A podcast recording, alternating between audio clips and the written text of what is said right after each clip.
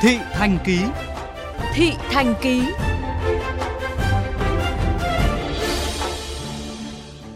Thưa quý vị, giữa lúc giá xăng dầu trên đà tăng liên tiếp, người dân ngày càng phải tính toán để đi lại tiết kiệm hơn bằng cách tăng cường đi xe buýt hay tàu điện.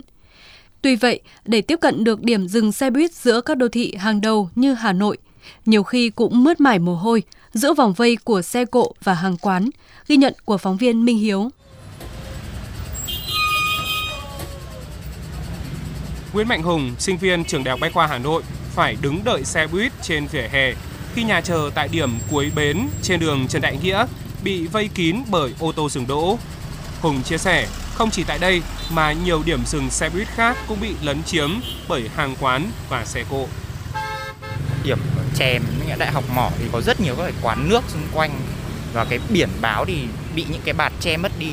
hay là ở những cái điểm lạc long quân người đi đường họ phải căng mắt ra thấy cái điểm xe buýt đấy. Người Việt Nam mình có cái thói quen là để xe ở lề đường. Người đi xe buýt như mình cứ phải đi thẳng xuống lòng đường để lên xe buýt. Và nhiều khi là có mà xe máy họ lách qua khá là nguy hiểm. Hà Nội hiện có hơn 3.800 điểm dừng xe buýt, trong đó 361 điểm dừng có nhà chờ, mật độ khoảng 1 điểm 1 km vuông. Theo khảo sát của phóng viên VOV Giao thông, tình trạng chiếm dụng điểm dừng xe buýt để kinh doanh, đỗ xe, thậm chí là tập kết rác diễn ra khá phổ biến, đặc biệt ở khu vực phố cổ, đất chật người đông. Như tại điểm dừng xe buýt quán sứ Hội Vũ, ô tô xếp kín vỉa hè, hành khách phải đứng dưới lòng đường. Hay tại số 115 Phùng Hưng, hàng ăn vô tư căng bạt sửa bát ngay tại điểm dừng xe buýt, nước thải lênh láng. Với hành khách, người thì đi nhiều thấy quen, người thì bất an, bức xúc.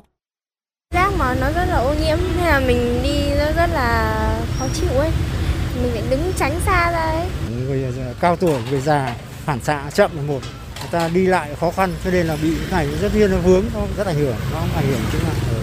ở thành phố thì chắc chắn là không có chỗ để mà gửi xe và để xe thì ở đâu cũng thế chung chung rồi đã quen với cuộc sống rồi thì cũng phải quen thôi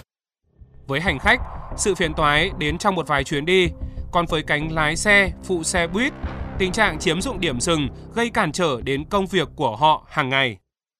Ra vào đón khách khó khách thì cũng không nhìn được xe buýt đến ờ, để ờ, người ta lên nhiều lúc là bọn em còn đang ờ, ra vào điểm mà ô tô người ta vẫn còn lách vào trong để người ta đỗ đỗ ở giữa đường mà khách xuống mà bị làm sao là bọn em cũng phải liên đới đến ấy. mọi người ai xuống thì để xem xe đằng sau nhé em có xe không